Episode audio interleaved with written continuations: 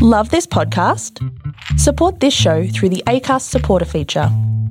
It's up to you how much you give, and there's no regular commitment. Just hit the link in the show description to support now.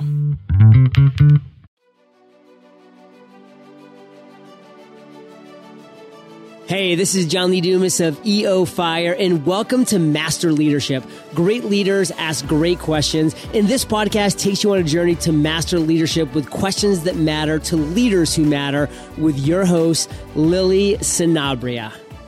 Hi, this is Lily, and welcome to Master Leadership, where we connect with leaders worldwide to gain insights on important topics to help us on our journey towards greater significance.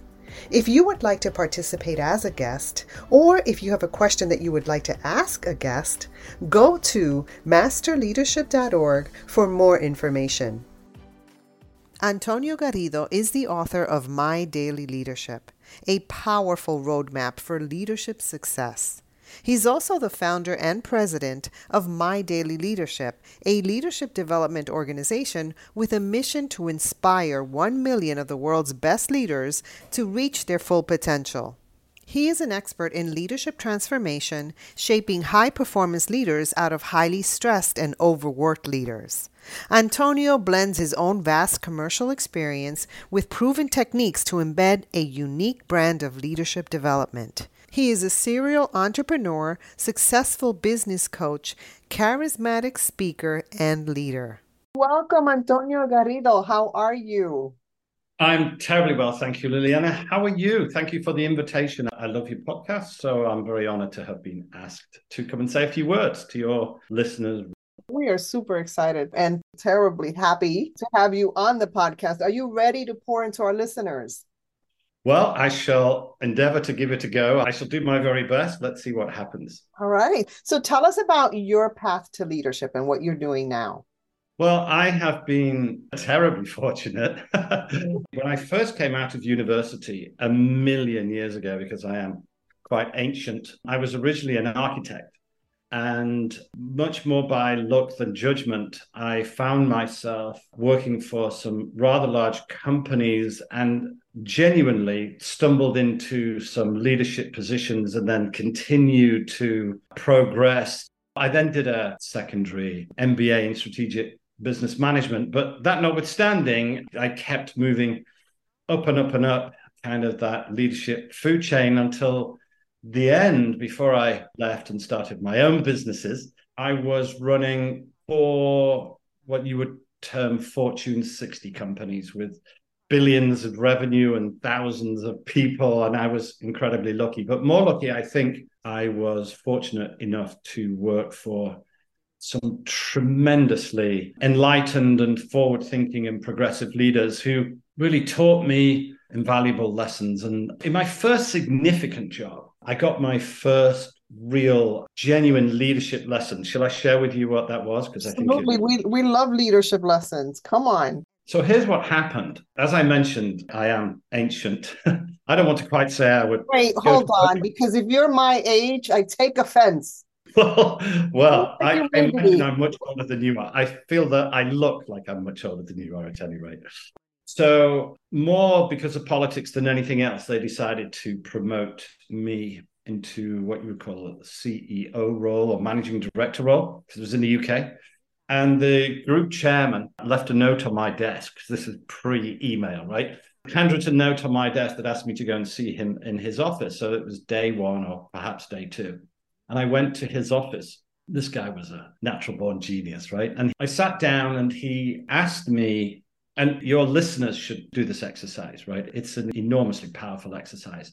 So he asked me, had I ever worked for a terrible boss, right? had I ever worked for a, a dreadful leader? And I think that most people at some point in their life can probably recognize that they probably have. So anyway, I said, yeah, of course, I've worked for some stinkers. So he gave me a piece of paper from his printer and he passed me a pen and he said, could I write down the characteristics of a terrible boss, a terrible leader, a terrible manager? And it was an odd thing to ask me to do, but of course I did. And I wrote down, I don't know, six or seven things. And you can imagine potentially what those things might be. You might say a micromanager, you might say somebody that's inconsistent, you might say someone that plays favorites, you might say somebody that has a bad temper, whatever. Everyone will have their own list of leadership dreadfulness. So I wrote down five or six things and slid the piece of paper back over the desk to him. And he looked at it and he agreed. And he said, Yep, that's exactly what a terrible leader looks like. Write down some more.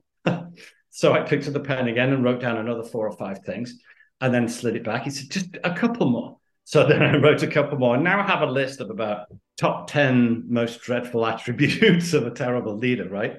So I had this list and he was looking at this list and he agreed with the list entirely. And he said, So anyway, he said, That's a really, really good list. Will you do me an enormous favor? I said, Yes, of course. Name it, you know, whatever I can do he said, whilst ever you are running the place around here, he said, can you promise to never, ever do anything that's on that list?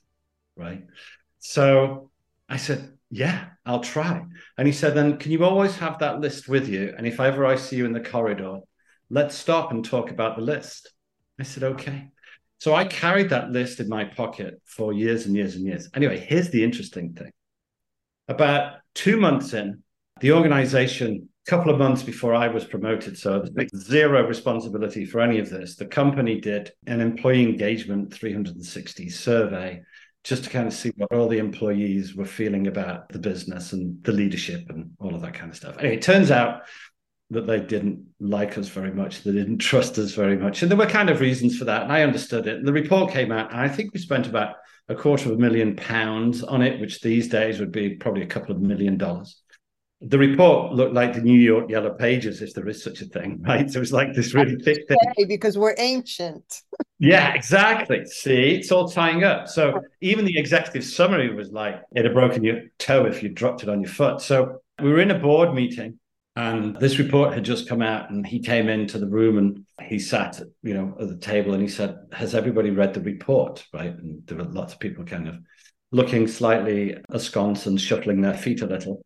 And he said, "Do you know what the problem is? We've all been doing the stuff on our list. Get your lists out. And the whole of the directors' team all got their list out, the list that they had all made with him. And it was their own personal list. And he said, We've been doing this stuff.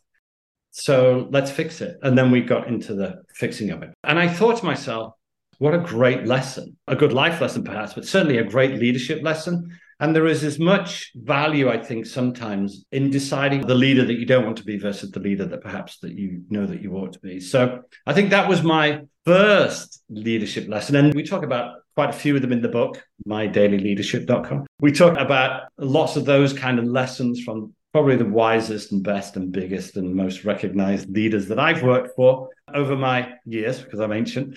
So that got me into leadership. I recognized that if I needed to be I wanted to be a half decent leader, then I ought to learn something about it. So that I made it my life's work, I think, to learn what leadership was all about, how to be a good leader, how to avoid being a bad leader. And then probably the last 10 or 12 years, I've helped other leaders do the same. I am stuck on that exercise. Thank you for sharing that experience. Yeah and that is a beautiful exercise that I'm going to steal from you, actually. well, I wish I could claim credit for it. it was it happened to me, and now I've since asked countless leaders to do a similar thing. I remember just before COVID, I caught COVID at the Super Bowl final in Miami, just when the world was catching COVID. So that was at the end of February, early March nobody knew how to deal with COVID. I was an early adopter, right? I got COVID like very, very early. And then my wife caught it and everybody else caught it. But just before COVID, I was giving a talk to maybe four or 500 leaders. So the question I asked them was by a show of hands, who here thinks that they do not have any leadership blind spots? Right. So who does oh, not? Loaded question. Yes. Love it. Very. Now, thankfully, because very often one of the things that I discover when I'm coaching and leading and training leaders. They don't always have such a high degree of self awareness, but fortunately, this particular bunch of individuals recognize that they must have had some blind spots because nobody put their hand up. I'm sure that a few of them were tempted to, but they kind of looked around and thought, well, no one else is putting their hand up. So I won't either, right? So I said, okay, terrific. So everybody here recognizes, of course, that they must have some leadership blind spots. And everybody's nodding sagely, right? And I said, okay, terrific. So if you could all just write down what your blind spots are, that would be great. of course. Now everybody's thinking, oh, well, I don't know what they are right? And that's the trick, you see. You know, everybody recognizes that they must have some blind spots, but you ask people what they are, and of course, they don't know what they are, but everybody has them. Now, here's the thing that I learned from another leader. So the question came to me something like, what's the most important attribute for a leader to possess? Some version of that. I kind of went through the usual the emotional intelligence things like, you know, like self awareness or empathy or self control or social skill or the usual kind of list. And no, try again. Maybe it's this. No, try again. Maybe it's that. No, try again. And I was not getting there. So my boss said to me, Well, what's the most important thing for a leader to get to? And I'm like, collaborative teams. And he's going, no. And I'm thinking, cracky, I'm really struggling now. Um, and I did the usual, you know, like people are our best assets. No. Cash, no. Money, no. Time, no. I said, okay, I give up the most important thing for a leader is to get to the truth. Mm. I said, the problem is, it's another question I ask my leaders, and I'll come back to the blind spots thing in a second. What percentage of the time do your people tell you the truth, the whole truth, and nothing but the truth? Mm. And it's not 100%, right? Because it's hard to tell someone they have an ugly baby, right? So let's imagine that they're telling you 80% of the truth. What they're actually telling you is a version of the truth that they think it's in their best interest to have you believe. Because here's what never happens, Liliana. Never happens where someone will go, that was me knocking on the door. Hey, boss, have you got five minutes? And they go, Yeah, come in, sit down, open door. You know me. Right. Well, I just wanted to let you know that I've been watching you over the last six months and your performance. And I just think, boss, I think you're doing a terrible job. Right. Nobody ever says that. Right. Nobody ever does. So nobody ever tells the leader. So then how would we discover our blind spots if nobody ever gives us that kind of feedback or that kind of critique and they don't tell us the truth, the whole truth, and nothing but the truth? I remember George Bush Sr., when he was no longer president, even though you chaps still call the next president Mr. President. Anyway, so he just walked off the 18th green of a pro am golf tournament and somebody shoved the camera in his face and said, Hey, Mr. President, how was the golf today? And this was kind of a moment of perspicacity that I've never seen before from Mr. Bush. He thought for a second and he said, Well, it's amazing how many games of golf I've lost since leaving the White House. Because whilst ever he was the president, every bugger let him win, right? Because he was the president. So yeah, because otherwise it would have been probably reflected in their next salary review or something. So these leaders, okay. So who has no leadership blind spots? Thankfully, nobody put their hand up. I said, okay, write them down. Nobody knows what they are.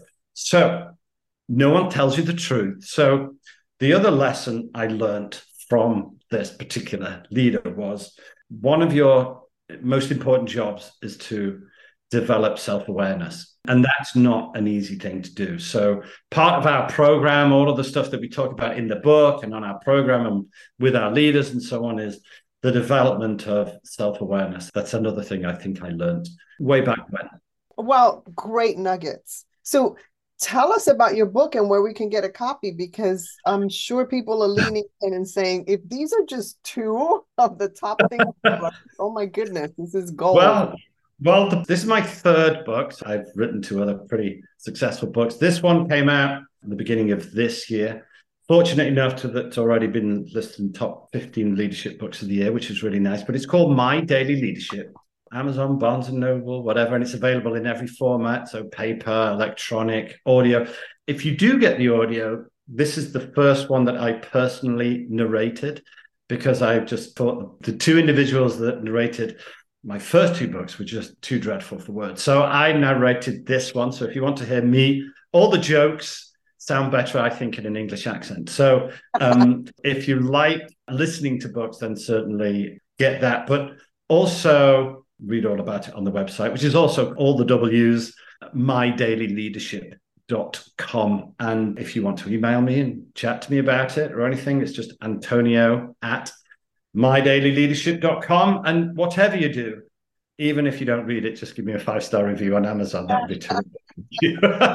I love this. And I love the fact that you're narrating your own book because I tend to think that when the author reads it, there's just a different level. It's just a heart communication. So true. So, so true. And I have a very particular writing style with lots of sort of humorous footnotes and so on. So, well, we're glad you did that. So, you talk about action bias in your book. Yeah. Why do you think it's a leader's single most valuable resource?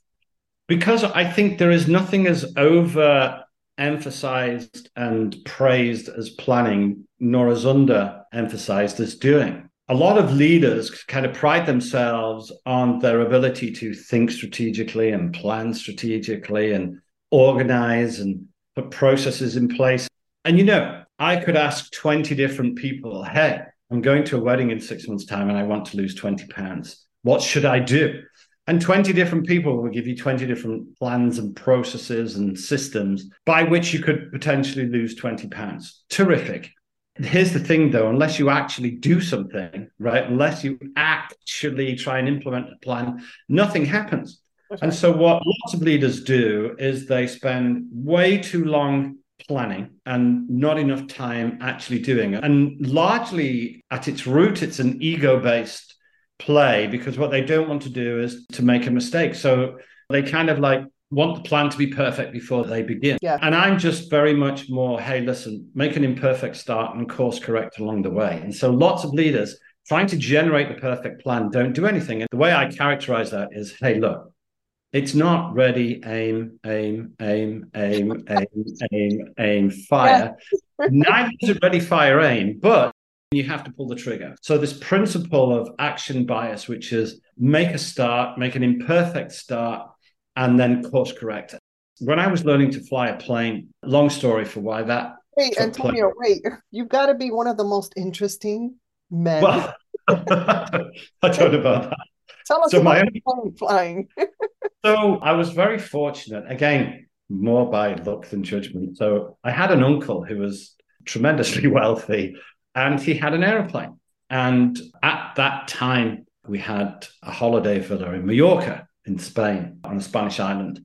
And at the time, we were living in the UK. And he would, on a Friday, just kind of get in the plane and everybody would sort of jump on the plane and hop over to Mallorca for the weekend and then kind of fly back. And I was chatting to him one day and he said, Hey, listen, I hardly ever use the plane. Why don't you get yourself a license? And whenever you want the plane, just give me a call and you can take the plane. So I thought, well, okay. so, so, I mean, why not? You know, How don't terribly fortunate. well, indeed, it's an opportunity that shouldn't be overlooked, perhaps. So I started to learn how to fly a plane. But here's the point and again, I think I do talk about this issue in this book. Let's imagine you were going to fly from JFK to London Heathrow, for the sake of argument, you know, halfway around the globe. You know that when you take off from JFK, if you then set on a bearing of, I don't know, 187 and you're heading towards London, if you then just point the aeroplane to London, and in seven and a half hours later, just land, you're likely to be in Moscow. Planes are about 96, 97% of the time off course, and you constantly have to course correct because of the weather, because of traffic, because of what air traffic control tells you, right? You're constantly course correcting. And it's the same with leadership, a strategic plan. What a lot of businesses do, they say, hey, here's our plan for the year. And I kid you not when I tell you this. So they'll create a plan for the year and they'll go, terrific. So everybody knows what we're going to do? Yeah. Okay, great. And then they'll kind of put the plan in the drawer and then that's it. It's like not really a living, working document. They'll kind of pull it out in seven or eight months' time when things are going terribly pear shaped, right? And everything's, you know, hitting the fan.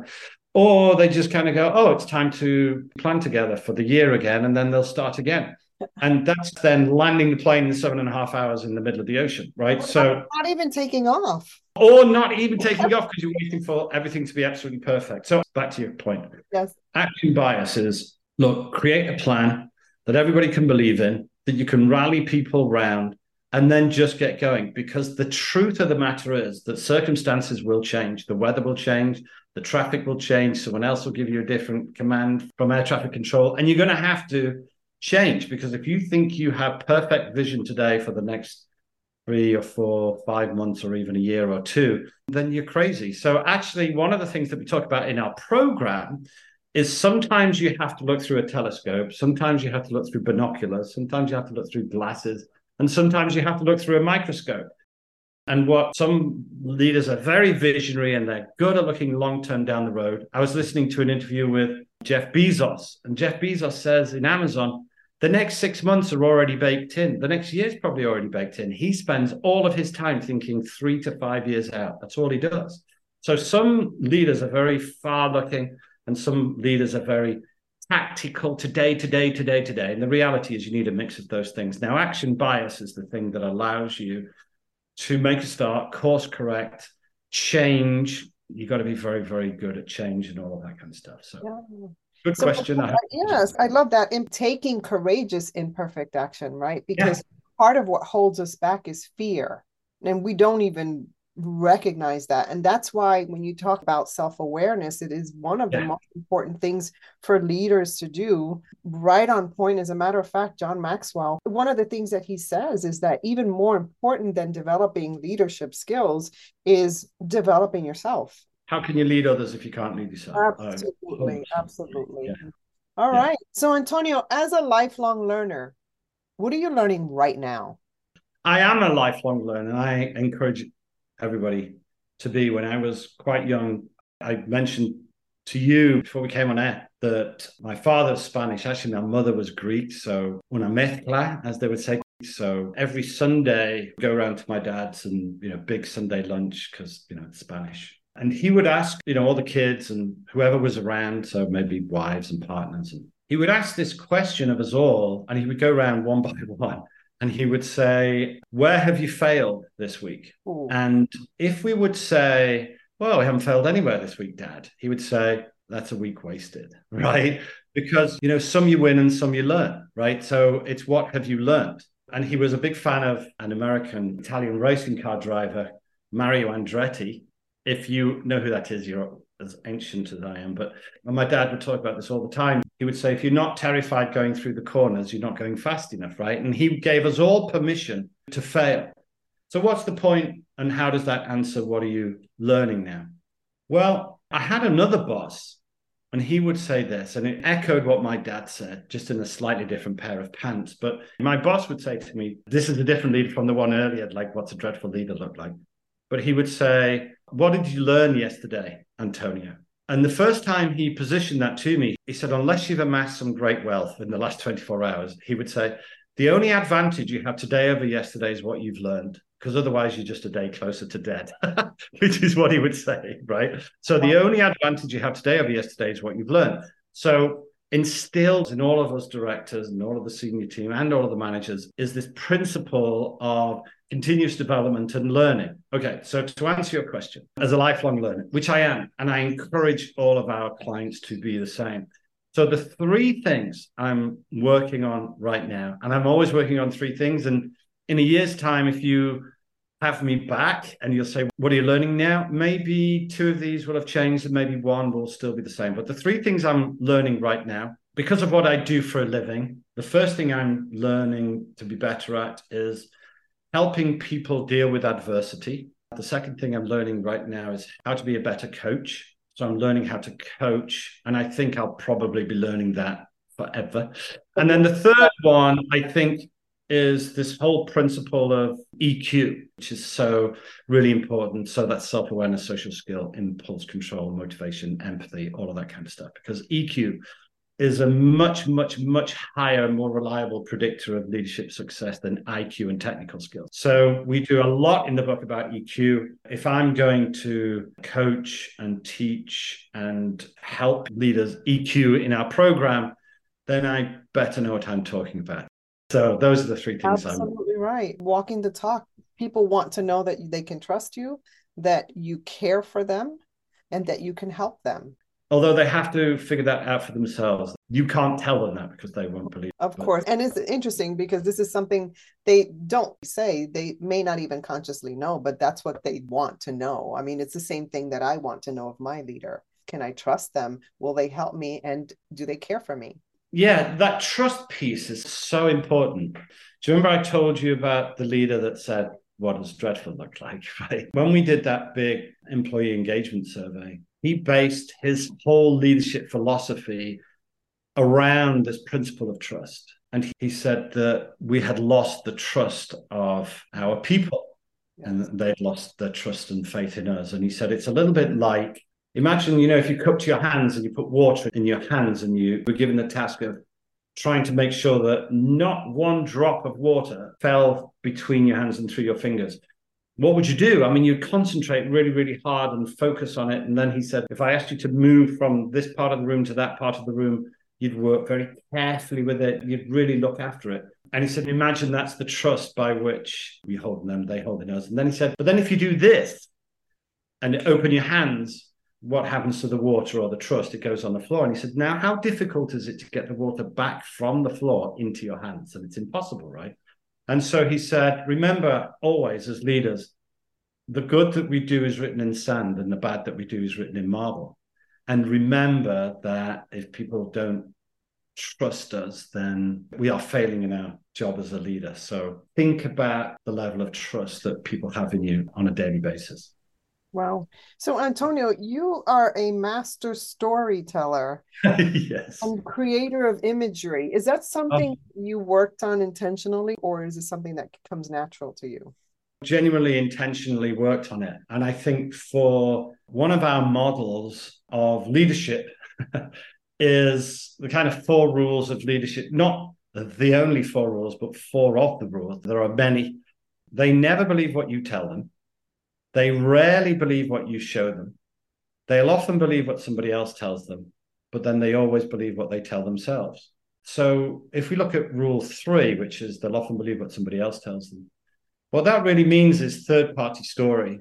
And if we have a message that we would like to impart, we can either tell somebody, but then they're going to be a bit dubious about it. They never believe what you tell them. We can show them some figures but then they're always a bit dubious that those would be the figures that you tell us. But then inspired by telling stories. So we talk a lot again in our program. We have lots of story days and we have people think about the stories that we're telling and we inspire with stories and we work very hard to make our stories quite unique and different and allow people to engage. Basically if you want somebody to be interested you have to be interesting right? And people love stories. So we talk a lot to our leaders about the kinds of stories that they tell. And storytelling for leaders is critical and it's a learned skill. And we look at who are the best storytellers around you know like pixar and disney and there's lessons to be learned from all of those people. And when you look at inspirational leaders like Alexander the Great and George Washington's Martin Luther King or JFK,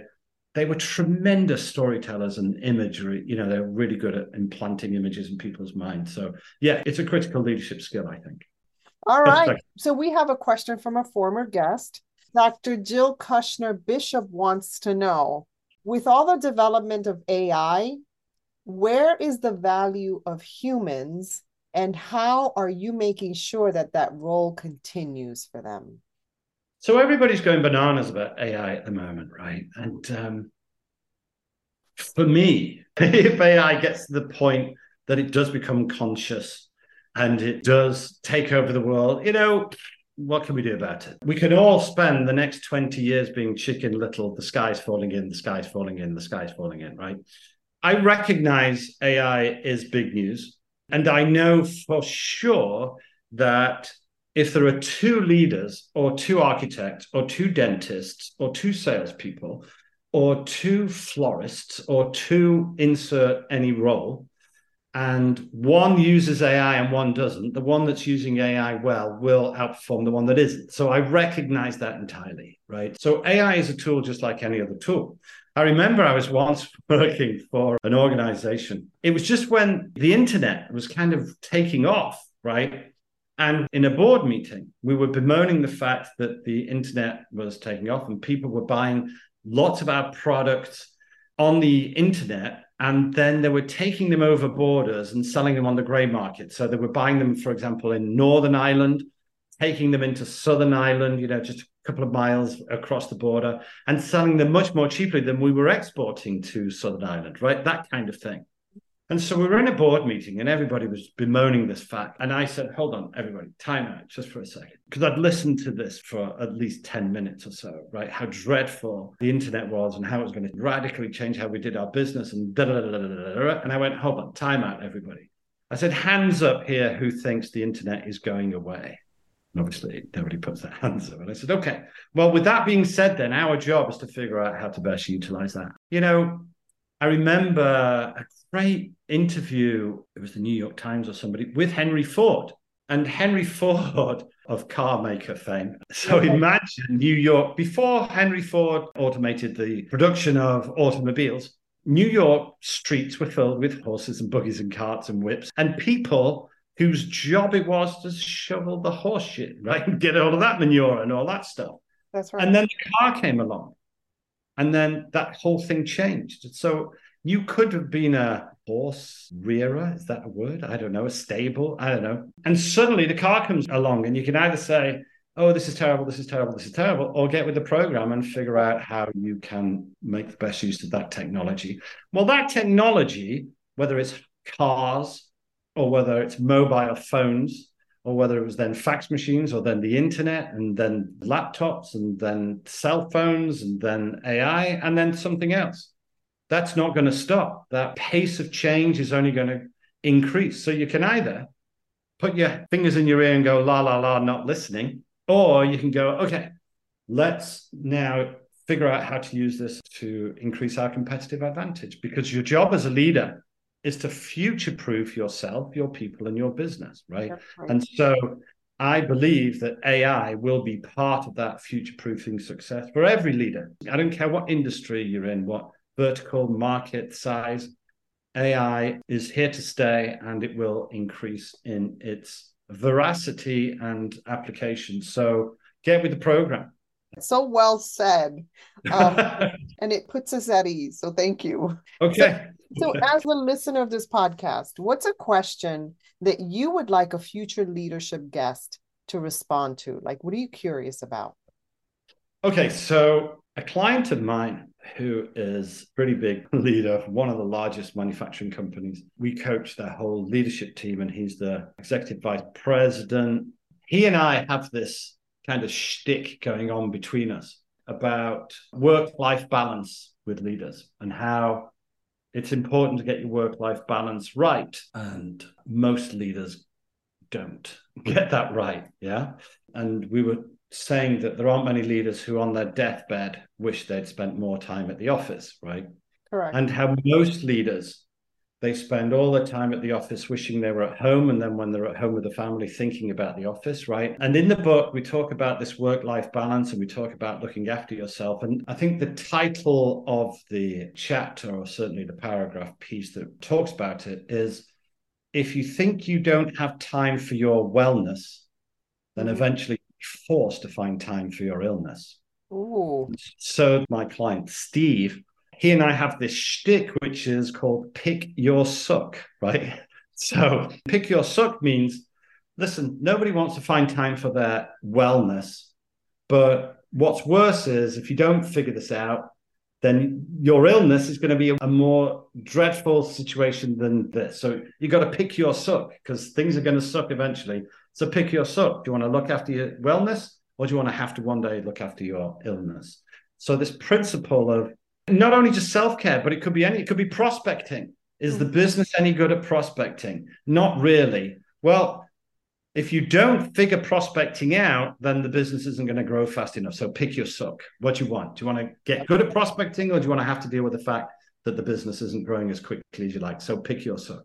Now, we also talk about this principle of discipline equals freedom, right? So if you're disciplined in something, then you can get really good at it. So here's my question pick your suck. What are you avoiding and why? Love that question. We'll certainly ask. And I want to just talk a little bit about work life balance. Interesting. Mm-hmm. I do have a mentor who believes that there's no such thing as work life balance, it's about finding harmony.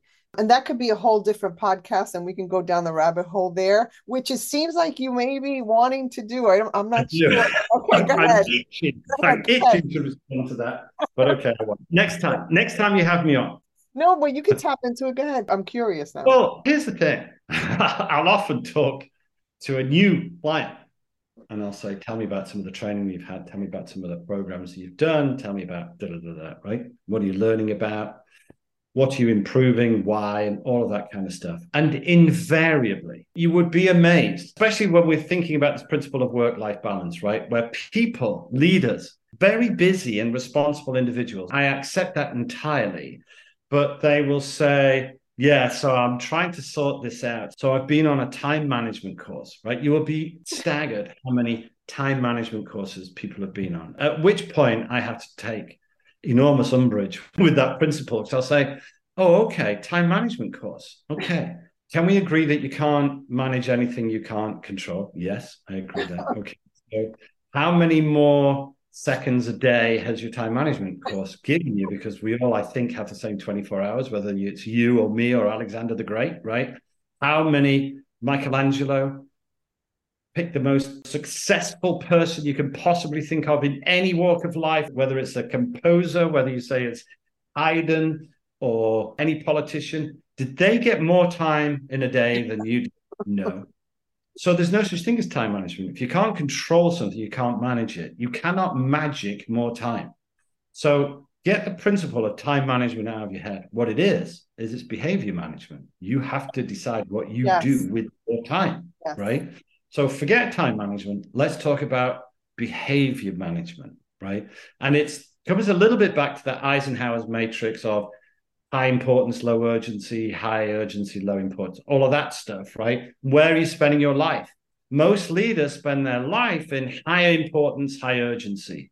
And as a consequence of that, their time work life balance is down the toilet, they're burnt out, they're stressed and hassled. And who makes good decisions when you're filled with yes. fear, uncertainty, and doubt? N- nobody. Nothing good comes from that. So when they say you know, time management. I go, how much time did that cost you? Right. What a load of BS, right? So work life balance is really important. What they don't recognize, I'm running from fire to fire to fire to fire. I say, just take a look in the mirror for me, will you, for a second? That's where the arsonist is living, right? You're causing all of this. It's an ego play. You're doing it because you want to feel very, very, very important. If you do your job properly, you organize, if you delegate properly, if you lead properly, if you develop people properly, if you develop processes and systems, if you do your job properly, then every day shouldn't feel like helter skelter, helter skelter. So, helter skelter, helter skelter, all that says is you're not doing your job properly. And who's responsible for that? You are. So, that's one of those difficult conversations we have with our clients. Well said. Now, is there anything else you'd like to share with our listeners? if you pop along to www.mydailyleadership.com, if you like some of the things we talked about, have a look on our website. There's lots of free tools, there's lots of business health checks. Take an assessment. You know what? Our leadership assessment, I genuinely think, and everybody else that sees it says so, it's, it's the best leadership assessment on the market. You know, benchmark yourself. You know, that blind spots and self awareness and all of that kind of stuff listen, even if you don't employ us and engage us to help you, take the assessment. It's going to be uncomfortable. You'll need a bite of a reality sandwich. You might have to have a lie down in a darkened room and find yourself with a piece of toast for a few minutes, but learn where you need to improve. Have your people take an assessment and then just work through improving every day, every day, little slight edge every day, every day. It compounds over time get on with it because you're not the perfect finished article. Nobody is. We're all on a journey. Right. And we need to take that action that you action bias. which is wonderful. So, Antonio, it's been such a pleasure to talk to you. Thank, Thank you. you so much for adding value to me and to our listeners. It's been a hoot. In closing, here's a quick message. Coaching is the art of influence that underpins leadership in the 21st century. It is the very thing that can get you from being stuck to being extraordinary. So go to masterleadership.org and sign up to get a free coaching session. Until next time, continue to ignite that leader in you.